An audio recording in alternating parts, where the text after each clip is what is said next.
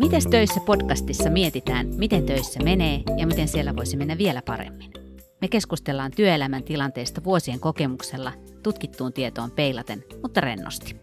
Minä olen Anu Enneliin, HR-kuru, kestävän kehityksen muutosagentti, kemisti ja uuden oppija. Ja minä olen Susanna Söderlund, viestinnän ammattilainen, jonka intohimona on luoda tarinoita yritysten arjesta. Tervetuloa mukaan.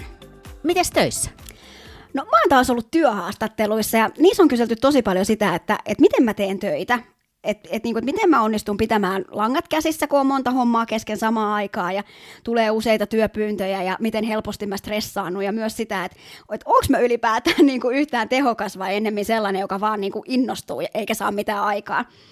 Et mä oon nyt tämän takia itse miettinyt tosi paljon sitä, että et, et miten mä onnistun olemaan tehokas töissä. Et, et mä en oikeastaan hirveästi ajattele työskenteleväni systemaattisesti tai olevani mikään ajanhallinnan mestari, mutta kyllä mulla taitaa kuitenkin ihan hyvät tavat työskennellä olla, koska mä oon kyllä tosi tehokas ja mä saan paljon aikaa. Ja, ja kuten mä meidän kiirejaksossa sanoinkin, niin mä en ole koskaan kokenut ahdistavaa kiirettä pitkäjaksoisesti mun työuralla. Joo, mä ymmärrän hyvin, miksi tätä on kysytty. Kun tekee itsenäistä työtä, niin on tärkeää osata tehdä se työnsä, oma työnsä tehokkaasti, mutta, mutta myös osata sitten hallita sitä työmääränsä ja ajankäyttöään itse. Ja sitten olisi kyllä hyvä osata kehittää myös niitä omia työtapojaan.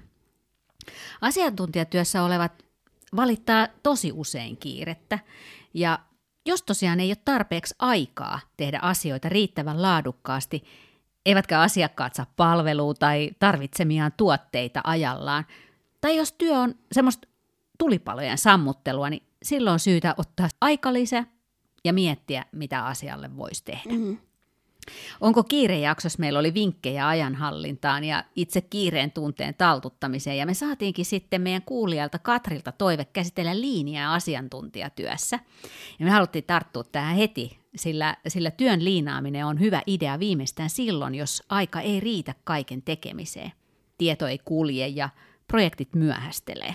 Joo, tämä oli tosiaan loistava aihe. Kiitos, kiitos vaan Katrille. Ja mä toivon, että tämä liinin mainitseminen ei kuitenkaan kadota heti niitä meidän kuulijoita, jotka ajattelee, että ei tässä kiireessä mitkään tämmöiset metodit tai liinit auta.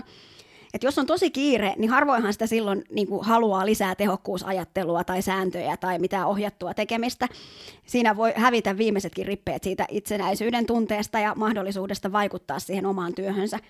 Mutta me koitetaan tässä jaksossa nyt kuitenkin tuoda semmoisia tosi helppoja esimerkkejä, miten omaa työtä voi liinata. Eli kannattaa kyllä kuunnella ihan loppuun saakka. Jos yritys vaikka vaan ostaisi kaikille liin-kurssit, josta kukaan ei ole kiinnostunut ja odottaisi parannusta, niin ei, parannu. Ei parannu. Joo, ei, ei varmasti. Mutta kyllä ihmiset yleensä on kiinnostuneita, jos tarkoitus on tosissaan poistaa turhat työt ja häiriöt ja varmistaa tiedon kulku jokainen haluaa tehdä asioita fiksummin ja helpommin ja tehdä tuotteita ja palveluita niin, että se asiakas on tyytyväinen. On se asiakas sitten talon ulkopuolella tai vaikka sun kollega tai esihenkilö. Se, että saa aikaiseksi tarvitun asian tai tiedon ihan oikeaan aikaan ja oikeanlaatuisena, niin kyllä siinä on onnistumisen fiilis. Esimerkiksi saa laskettua kuukausiennusteet liiketoimintayksikölle tai tehdä resurssisuunnitelman tiimille tai kirjoitettua vaikka projektipalaverin muistion niin, että muutkin ymmärtää.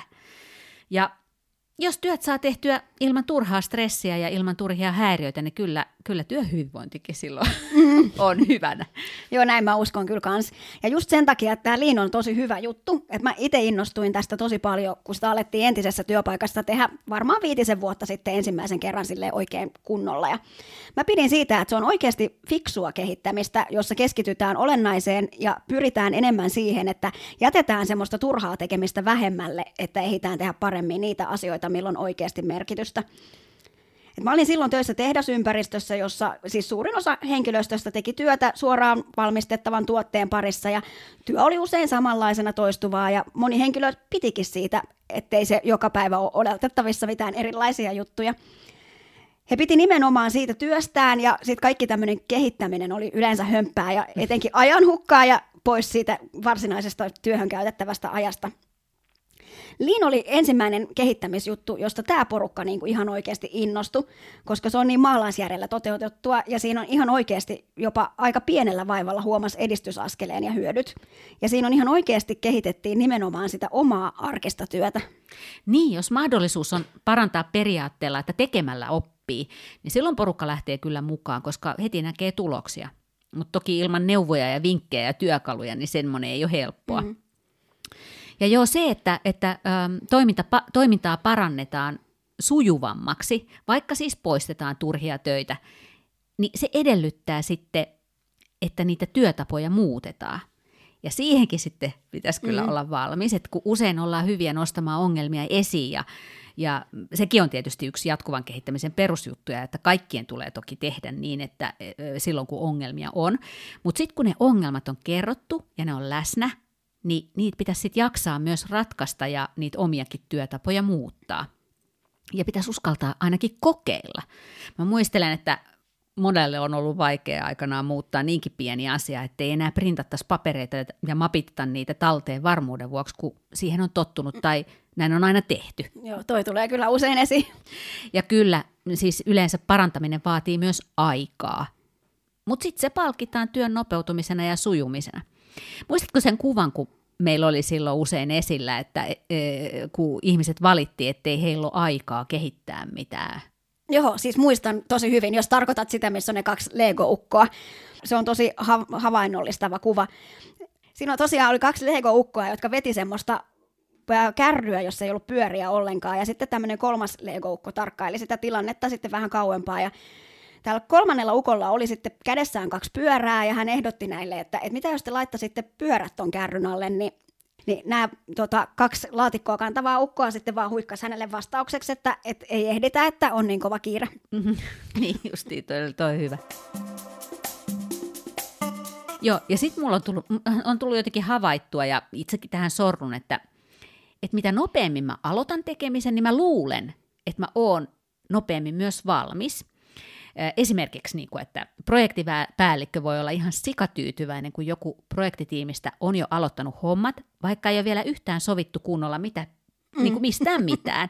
Ja sitä projektipäällikkö miettii, että hyvä kun nämä tyypit on jo hommissa, että eiköhän me saada tämä, tämä juttu ajoissa valmiiksi. Mutta tietty systematiikka on kuitenkin tarpeen, ettei sitten sählätä menemään sinne ja tänne ja, ja, ja että saataisiin asioita valmiiksikin, eikä vaan aloitella uutta. Mutta mut mietitäänpä vähän työarkea. Ö, jos ja kun jokainen tekee omaa aamulla aloittamaansa hommaa, mutta saa jatkuvasti lisätyötoiveita ja pyyntöjä sekä kollegoilta, asiakkailta, esihenkilöiltä, HRltä, mm. ehkä ties keltä, niin ennen pitkää ilman sy- systematiikkaa osa ihmisistä joutuu odottamaan jotain tarvitsemaansa tietoa liian pitkään. Osa joutuu lopettaa työnsä kesken, kun on aloitettava toinen joku kiireisempi työ. Ja sitten kun pääsee jatkamaan, ei enää muistakaan mihin jäi. Ilman systematiikkaa osa henkilöistä ei tiedä, onko, onko tarvittu tieto valmiina, saati mistä se löytyisi, esimerkiksi vaikka laskelmat tekeillä olevaan tarjouspyyntöön. Hän sitten pyytää kaverilta ja, ja saa ne tiedot sitten sähköpostista ja tallentaa ne verkkolevylle, jonne tallettaa myös sitten sen lopulta aikaan saamansa tarjouksen. Mutta sinne levylle ei olekaan pääsyä seuraavalla tätä mm. tietoa tarvitsevalla, ja hän sitten etsii sitä tarjousta taas ihan väärästä paikasta, ja niin edelleen, ja niin edelleen. Joo, mä voisin kuvitella, että tämä on varmaan tosi tyypillinen ja vähän tämmöisistä samoista syystähän mehän kerran liinattiin meidän rekrytointi yhdessä meidän hr kesken silloin, kun yhdessä tehtiin töitä. Kun mehän oltiin siinä huomattu, että, että, että aina jotain tietoja puuttuu joltain henkilöltä ja sitten se rekrytoitava henkilö joutuu tulemaan parikin kertaa siellä tehtaalla käymään. Ja esimerkiksi kesätyön tapauksissa niin nuorelle autottomalle henkilölle, niin tämä saattoi olla tosi hankalaa ja aikaa vievää. Ja varsinkin, jos oli vielä esimerkiksi opiskeluja ja luentoja jäljellä. Joo, joo, me käytiin silloin tosiaan ihan yksi todellinen rekrytointi alusta loppuun asti läpi vaihe vaiheelta. Kirjattiin kaikki työvaiheet ja tekemiset ylös. Nuolella piirrettiin isolle pitkälle paperille seinällä vasemmalta oikealle kaikki tapahtumat, että kuka tekee mitä ja milloin ja, ja mitä tietoa tuottaa, missä muodossa ja minne ja kenelle. Ja mm, tämä onnistuu tietty myös digitaalisesti. ei tarvitse tehdä paperilla. Mutta joka tapauksessa siitä, siitä tulee semmoinen tosi havainnollinen, eräänlainen vuokaavio. Ja, ja me nähtiin heti, että missä kohtaa se prosessi tökkää ja missä kohtaa tehdään ihan tyhmiä asioita tai asioita väärässä järjestyksessä. Mm, joo, se oli kyllä tosi havainnollistava ja jos mä oikein muistan, niin me päädyttiin muistaakseni ainakin siihen, että me hiotet, hiottiin niitä työvaiheita niin, että, että työsopimus esimerkiksi tehtiin valmiiksi allekirjoitettavaksi niin, että, että samalla kun tämä työntekijä tuli sovittamaan työvaatteita, joille, joita hänelle piti tilata, niin hän sitten allekirjoittaa sen sopimuksen ja, ja sitten myös tuleva esihenkilö on siihen, sitten paikalla tervehtimässä ja kertomassa siitä aloituspäivästä ja siihen liittyvästä asio- liittyvistä asioista. Kun sitten taas ennen tätä, niin se uusi henkilö, etenkin kesätyöntekijät, niin ne tosiaan ramppas aloitusta varten siellä vaikka kuinka monta eri kertaa, kun eri henkilöt pyysi heitä eri asioiden takia sinne käymään. Just näin. Toi oli hyvä esimerkki. Ja mä oon sitten seuraavaskin työpaikassa liinnannut HR-prosesseja juurikin noin, ja, ja samalla ollaan voitu automatisoida osia ja vähentää manuaalista työtä. Ja työmäärä siis on todellakin vähentynyt ja so- sotkut mm. vähentynyt. Että tämmöistä simulointia voi tehdä kaikkien prosessiin liittyvien henkilöiden kesken porukalla. Niin kaikki näkee sitten ne työvaiheet ja asiat, mitä, mitä itse kukin työssään tarvitsee ennen kuin pääsee eteenpäin. Ja näin se ymmärrys myös toisen henkilön tai osaston töistä kasvaa ja valittaminen vähenee ja, ja ongelmanratkaisukyky sitten paranee. Joo, toi on tosi tärkeää ja hyvä pointti. Ja tuossa äsken kerrotus esimerkkitapauksessahan mä olin mukana ylimääräisenä, eli mä en varsinaisesti ollut tekemisessä niiden työvaiheiden kanssa, mitkä tapahtui sen rekrytoinnin jälkeen, mutta, mutta se oli itse asiassa ihan hyvä, kun mä osasin sitten kysyä, että hei, miksi, miksi te noin teette, että miksi ei tota voi tehdä samaan aikaan kuin tota toista asiaa, ja sitten osasin kysellä sellaisia kysymyksiä, että mitä te, jotka sitten taas enemmän työskentelitte sen asian kanssa, niin ette välttämättä osannut ajatellakaan. Ja myös tätä kautta löydettiin sitten niitä hassuja ja tökkiviä kohtia, jotka päätettiin sitten alkaa tehdä toisin. Liinissä on mun mielestä kaksi virheellistä ajatusta, jotka syntyy helposti. Eka on se, että sitä pidetään jonkinlaisena säästöohjelmana, ja toka, että se sopii vaan tuotantotyöhön. Eli siis kärjistettynä on vaan tämmöinen tehdasympäristön työkalu. Mutta oikeastihan liinissä ei ole kyse kustannusten karsimisesta, vaan tehokkuuden ja tuottavuuden parantamisesta. Ja liinin perusperiaate on keskittyä asiakasarvon tuottamiseen ja poistamaan niin kuin kaikkea hukkaa, joka ei sitten taas lisää sitä asiakasarvoa. Ja tämähän kyllä sopii myös kaikkeen asiantuntijatyöhön. Pitäisikö meidän käydä lyhyesti vähän läpi sitä liinin filosofiaa, että tämmöisiltä väärinkäsityksiltä vältytään? No tota, toi linkki siihen tuotantotyöhön johtaa Toyotan autotehtaalle, jossa keksittiin kasa työkaluja, jotta pärjättäisiin kilpailus jenkkiautotehtaiden kanssa. Ja näiden työkalujen ideana oli saada organisaatio toimimaan paremmin, eli saada ihmiset pelaamaan paremmin yhteen. Eli tavoitteena on ihmisten välinen hyvä vuorovaikutus ja hyvä johtaminen – asiakkaan pitää saada rah- rahalle vastinetta ja se olisi hyvä saada aikaan mahdollisimman pienellä vaivalla turvallisuudesta mm. kuitenkaan tinkimättä ja, ja tähän sisältää henkisen turvallisuuden ja työhyvinvoinnin. Se, että työ sujuu, sitä kehitetään jatkuvasti, tieto kulkee hyvin, opitaan jatkuvasti, niin se on tämä liini juttu. Ja laadun parantaminen ja hävikin minimoiminen on siinä tosi mm. tärkeä. Ja hävikö, hävikin minimoimisen luulisi tänä päivänä motivoiva tämän ilmastokriisin aikana muutenkin, ja samalla tosiaan säästyy rahaa. Hävikki ja hukka on tässä filosofiassa kuitenkin myös aikaa, ja aika on rahaa. Mm. Mä kerron esimerkin historiasta. Toi Mercedes aikanaan ylpeili sillä, että saatettuaan uuden automallinsa tuotantolinjalta ulos, niin Mersulla käytettiin merkittävä määrä tunteja siihen – että valmistuneesta autosta poistettiin kaikki syntyneet viat. Ja siksi tämä saksalainen automerkki on niin laadukas. Mm. Sen sijaan Lean-menetelmän keksinyt Toyota käytti nolla tuntia auton virheiden korjamiseen sen valmistuttua autolinjalta tai tuotantolinjalta, koska he oli jo rakentaneet sen laadun sen auton sisään jo siellä tuotantolinjalla. Mm. Eli kun periaatteena oli, että tuotantolinja saa heti tiedon, jos joku valmistuvassa autossa on pielessä – ja se korjattiin heti. Ja, ja selvitettiin ja korjattiin heti myös sen vian syntymisen juurisyy. Näin ei seuraaviin valmistuslinjalla oleviin autoihin tuu sit samaa vikaa, eikä niin kuin virheellinen auto sitä viedä valmistus, val, niin kuin loppuun asti valmiiksi mm. sisältäen jonkun vian.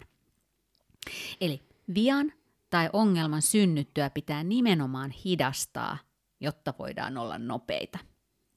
Ja tämän liinin periaatteet julkaistiin kirjana ekaa kertaa vuonna 1991. Ja kymmenen vuotta sen jälkeen julkistettiin tämmöinen ketterä manifesti, joka pohjaa siihen liiniin. Ja kannattaa muuten googlettaa, saa vähän enemmän lisätietoja. Tämä ketterä kehitys syntyi, kun yliohjeistamiseen ja mikromanageraukseen kyllästyneet ohjelmistokehittäjät turhautu liian monimutkaiseen tiedonkulkuun päälliköiden ja tekijöiden välillä, ja, ja myös siihen, että se tuotekehitys oli liian hidasta ja useimmiten myöhässä. Se on nimittäin niin, että liika hitaus palautteen saamisessa ja käsittelyssä aiheuttaa huonoa laatua ja kustannuksia ja, ja kiristää sen työntekijöiden hermoja.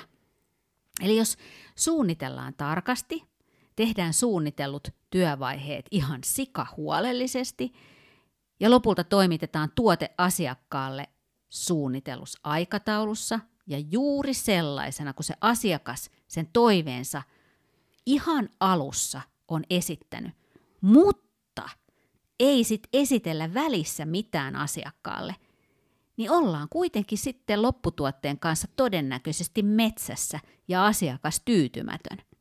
Eli siksi nyt puhutaan niistä kokeiluista, ja itse asiassa ei enää vaan puhuta, vaan tosissaan rohkeasti kokeillaan.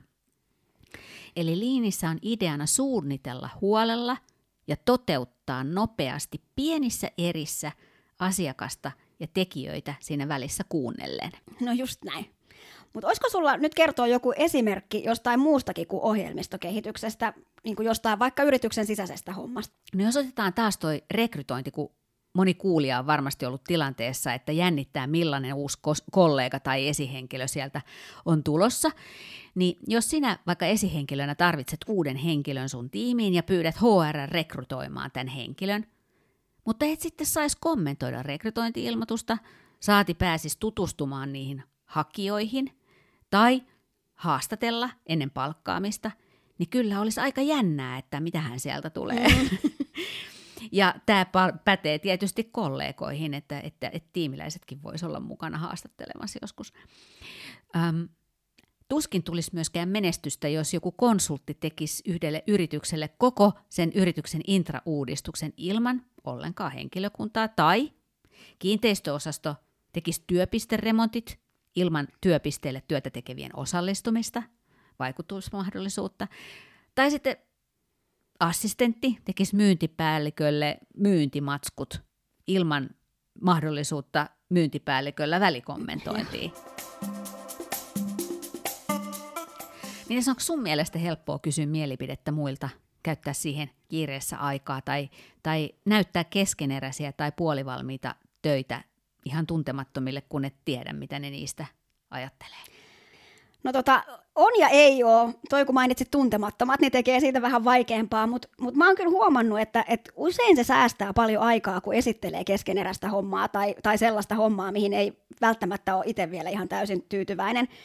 Et se, silloin vältytään usein siltä, että et käyttää niinku ihan liikaa aikaa siihen, että yrittää hioa jotain tosi täydellistä ja sitten vasta huomataan myöhemmin, että oho, että toihan on odottanut aivan erilaista, erilaista tekstiä kuin mitä mä oon tästä tuottanut. Mutta siis kyllä se oli ainakin alkuun vaikeaa, etenkin just vähän tuntemattomille esitellä erästä, kun kyllähän siinä vähän niin kuin altisti itsensä arvostelulle samalla. Et tuttujen kanssa se on mulla kyllä nyt jo ihan vakiintunut toimintatapa, että silloin mä en sitä kauheasti enää edes mieti. Mm. Moni joko mieluummin luottaa itseensä tai omaan henkilökohtaiseen kokemukseen, tai sitten ei vaan kestä palautetta.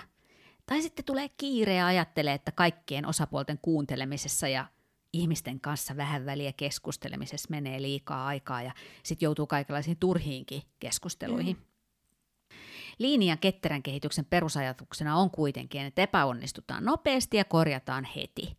Tehdään nopeita kokeiluita ja kysytään palautetta koko projektin ajan. Ei siis tyydytä varmistamaan laatua auditoimalla kerran vuodessa jälkikäteen, että, että toimitaan jonkun saadun laatusertifikaatin mukaisesti. Yksi stressiä vähentävä ja nopeutta ja laatua lisäävä juttu tässä on myös, että projektiin valitaan tekijöiksi asiaan vaan siihen motivoituneet ja osaavat henkilöt, ja sitten annetaan heille työrauha.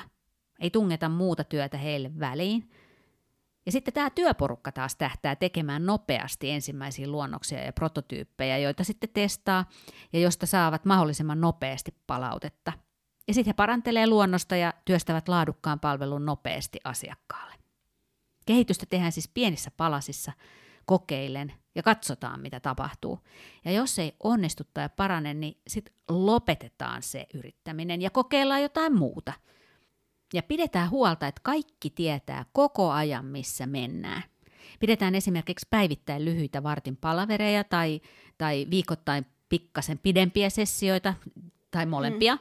Ja, ja, ja muillakin visuaalisella ja etenkin, etenkin niin kuin sovituilla tavoilla välitetään tietoa ihan jatkuvasti relevanteille osapuolille sen työn etenemisestä, että se, se tosiaan kannattaa. Hyvän vuorovaikutuksen ja nopean tiedon välittämisen työskentelytapaa varten on hyviä työkaluja, joita, joita meidän kuulijoistakin voisi jokainen hyödyntää oman henkilökohtaisen työnsäkin avuksi, vaikka, vaikka muut siellä työpaikalla ei tästä liinaamisesta niin innostuskaan. Mm. Mä kun olen sellainen tavoitteellinen ihminen, kuten meidän viime tavoitejaksossa varmaan kuulittekin, mm-hmm. niin, niin mä oon mun toimintasuunnitelmien toteutumisen varmistamiseksi ottanut käyttöön myös näitä Lean-työkaluja, nyt kun mä rakennan mun omaa firmaa. Sä oot ehkä varmaan kuullutkin Kanban-taulusta, eli olisiko se suomeksi tehtävätaulu tai tilannetaulu. Nä, näistä on netissä tosi hyviä esimerkkejä, jos vaikka googlettaa Kanban ja se muuten kannattaa tehdä kuvata, kuvahakuna, niin saa hyviä vinkkejä. Siinä on niin valkotaululla neljä saraketta. Ensimmäisenä vasemmalla on otsikkona tulevat tehtävät. Seuraavana on työn alla olevat tehtävät. Kolmantena sinne oikealle on tehdyt tehtävät. Ja viimeisenä on pysähtyneet tehtävät. Tehtävä ja sen tekijä kirjataan postitlapulle – joita siirrellään sitten tässä sarakkeesta toiseen mm. niiden, sen työn edetessä. Ja priorisoidaan tärkeimmiksi, tärkeimmät tehtävät aina ylemmäksi ja hyödynnetään värikoodeja. Ja tämän idea on, että kaikki näkee tilanteen yhdellä silmäyksellä hetkessä, eli mikä homma, mitä hommia on tulossa, kuka on tekemässä mitäkin, mitkä tehtävät on edenneet, mitkä on saatu valmiiksi ja mitkä tök tökkii. Tästä on esimerkiksi Trello sellainen ilmainen nettiversio. Sitten on kalenteritauluja ja mittaritauluja ja muitakin erilaisia. Ja mä oon nyt itse just siirtämässä mun puhelimessa olevasta tehtävälistasta kodin seinällä olevaa vuositauluun ja viikkotauluun mun tehtävät, jotta mä pysyn kartalla niistä lukemattomista määristä asioita, jotka mun tämän firman perustamiseen nyt kuuluu tehdä ja, ja sen varmistamisesta, että mä en vahingossakaan keskity tekemään liikaa epäoleellisia asioita. Joo, siis toi on tosi hyvä ja jotenkin toi epä, se, että et keskity epäoleellisiin, niin on ainakin se, mikä jotenkin jäi mieleen. Sitten taas jos aikaa kuluu vaikka paljon tavaroiden tai tiedon etsimiseen ja siivoamiseen, ja etenkin silloin, jos tästä aiheutuu vielä siellä työ, työpaikalla vähän kränää, niin kannattaa perehtyä viisässään.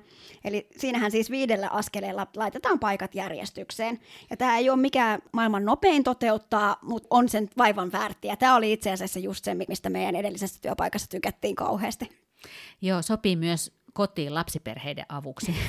mä, luin, mä luin Arjen Liin-kirjan, jossa tätä oli käytetty kotitöiden tasa-arvoisempaan jakamiseen ja, ja muitakin juttuja siellä oli avuksi perheille niin, että heidän arki sujuisi paremmin. Mm, joo. Mutta tämä on siis perusajatuksena on se, että et viidellä askeleella saa niin kodin, varaston, myymälän tai toimistonkin tavarat, mutta myös tietovarastot kuntoon. Et pienessä mittakaavassa niin ihan oman tietokoneen tai puhelimen sisällön.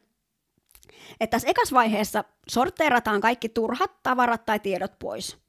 Että tämmöinen siivoaminenhan on monelle tosi vaikeaa, mutta tämä viisas systeemi eroaakin tämmöisestä perinteisestä siivouksesta silleen, että, että tätä tarpeettomaksi todettua tietoa tai tavaraa, niin, niin sitä ei suoraan heitetä pois, vaan se laitetaan hetkeksi, maksimissaan kahdeksi kuukaudeksi karanteeniin odottamaan, että jos sille tulisi uutta käyttöä. Että näin voi vielä niinku itse harkita, että tarviinko mä nyt tätä tietoa vielä tai tätä tavaraa. Ja erityisesti tämmöisillä, jos työpaikalla on tämmöisiä yhteistyöpisteitä, niin tämä on tosi hyvä, kun sit muutkin voi vielä tsekata, että oliko tässä nyt oikeasti mitään tarpeellista. Joo, tuota tietoahan varastoidaan nykyään valtavasti turhaan, koska se on niin mahdollista. Mm. Mieti vaikka omia, omia kuvakansioita tai johonkin projektiin liittyviä eri PowerPoint-versioita tai Joo. pahimmassa tapauksessa sähköpostiin kerättyjä henkilötietoja. Nythän on, tai lakikin onneksi auttaa tässä, ettei enää saa kerätä turhaa tietoa eikä säilyttää liian mm. pitkään. Joo. Kakkosvaiheessa systematisoidaan eli järjestetään vaan tarpeelliseksi todetuille tavaroille omat paikat. Et idea on, että et jatkossa niin kun ei tarvi etsiä joka kerta omaa kynää tai ostotilausnumeroa väärästä paikasta, vaan tietää heti, että missä se on ja miten se tieto tulee tallentaa. Ja mä voisin kuvitella, että tämä systematiikka on niin tietohallintotyössä tai ohjelmistokehitystyössä ja koodaamisessa ihan perusjuttuja. Et muuten siitä tulee kyllä siis sotkua ja stressiä ja ajanhukkaa. Joo, tuli mieleen tässä, kun mä oon pari kertaa ollut uudistamassa omassa yrityksissä intraa ja siinä vaiheessa usein huomataan, kuinka ei systematisoituu se tiedonhallinta niin, joo. Ja sitten kolmas vaiheessa siivotaan, että myös sitten ne karanteenivarastot. Joo, ja itse tällaisena kiertotalouden kannattajana mä, mä en suosi hävittämistä, vaan mm. tavarat koitetaan ensin myydä tai lahjoittaa tosissaan tarvitseville. Ja sitten vasta laiteltuun jätteeseen niin, että siitä valmistetaan uutta tuotetta ja ihan viimeiseksi poltettavaksi tai muuten hävitettäväksi. Mutta tietoa on onneksi helppo hävittää. Mm. Sitten nelosvaiheessa luodaan rutiini, eli sit pidetään siitä siisteydestä huoli. Oh, tämä on niin vaikeaa. Mm. siksi, siksi mä rakastan sitä, että esimerkiksi erilaisiin HR-järjestelmiin on laitettu se automatiikka, että joka esimerkiksi hävittää tietyn ajan kuluttua työntekijöiden hakemukset, jottei niitä säilytä tarpeettomasti. Ja sitten tässä rutiinivaiheessa voi myös niin kuin lisätä vaikka erillisiä, erilaisia hälytyksiä, joista huomaa helposti vaikka sen, että joku asia on loppumassa. Meillä esimerkiksi laitettiin entisessä työpaikassa kopiopaperit pinoon seinän viereen ja toiseksi viimeisen paperipinon kohdalle laitettiin seinään tarra, jossa luki, että hae lisää paperia. Et näin on helppo muistaa, että, että sä et ole siellä toimistossa yksin ja sä huomioit seuraavankin käyttäjän ja haet lisää paperia silloin, kun käytät viimeisimpiä. Tosi pikku juttu, mutta kyllä sillä tarralla oli oikeasti merkitystä. Ja sitten tässä viimeisessä, eli viidennessä vaiheessa, niin sitten seurataan, että tämä tosiaan toteutuu, mitä ollaan sovittu. Ja se onkin tosi tärkeä vaihe, koska kyllähän sitä helposti unohtaa, että mihin me oltiinkaan sitouduttu. Niin. Nyt jos joku kuulijoista innostui tästä liinistä, niin kannattaa tutustua myös liinin ongelmanratkaisutyökaluihin, esimerkiksi viisi kertaa miksi. On tosi yksinkertainen ja, ja näitä työkaluja on tosiaan lukuisia moneen tarpeeseen. Mutta me ei tässä jaksossa keretä näitä käymään läpi tämän enempää. Joo ei, meillä varmaan alkaa aika olla tässä nyt jo tapissa, niin olisi varmaan syytä alkaa tiivistellä tätä jaksoa, niin miten sä tiivistäisit meidän keskustelun tänään? No, omaa työtään kannattaa liinata, jos haluaa saada enemmän aikaan vähemmällä ja jos haluaa tehdä jatkuvasti laadukkaampaa työtä asiakkaalle. Hedelmällisintä olisi toki liinata koko firman tai fi- tiimin työtavat, mutta voit sujuvoittaa omaa työtäsi myös itse. Mieti työtapojasi, työviikkoasi ja työpäivääsi läpi, mitkä työt tökkii. Mieti työkokonaisuus vaihe vaiheelta läpi. Järjestele työvaiheet fiksummin ja poista turhat. Malta suunnitella, mutta toteuta suunnitelmasi nopeasti. Kokeillen. Viesti asianosaisille usein, kysy palautetta ja ota opiksi. Vian tai ongelman synnytty, synnyttyä hidasta. Selvitä ja korjaa juurisyy heti. Näin varmistat nopeuden jatkossakin. Keskity yhteen asiaan kerrallaan, älä aloittele uutta siinä uskossa, että näin työt etenee. Liian monen asian tekeminen yhtä aikaa on henkisesti rasittavaa ja aiheuttaa säätöä, joka vie työaikaa. Keskity saamaan työt päätökseen. Hyödynnä viikkotyön suunnittelussa ja seurannassa Kanban viikkotaulua tai muita itsellesi sopivia tilannetauluja, joista näet yhdellä silmäyksellä työtilanteesi, keskityt oleelliseen ja saat työsi valmiiksi ajallaan. Siivoa työympäristösi, tietokoneesi ja tietovarastosi. Hyödynnä viisas menetelmää. Näin aikaasi eikä hermojasi kulu etsimiseen. Noin. Hyvä. No Mistä me ensi kerralla juteltaisiin? No hei, jos me nyt juteltaisiin siitä, mitä, mistä me vähän niin kuin viime kerralla jo lupailtiin, että, että keskusteltaisiin, eli väärinymmärryksistä. Joo, otetaan se. No niin. ja seuraavaksi meidän päivän mokat. Jutellaan Um, lisää Väärin ymmärryksistä. Ai niin, se onkin. joo, joo, jutellaan väärin. Jutellaan niistä.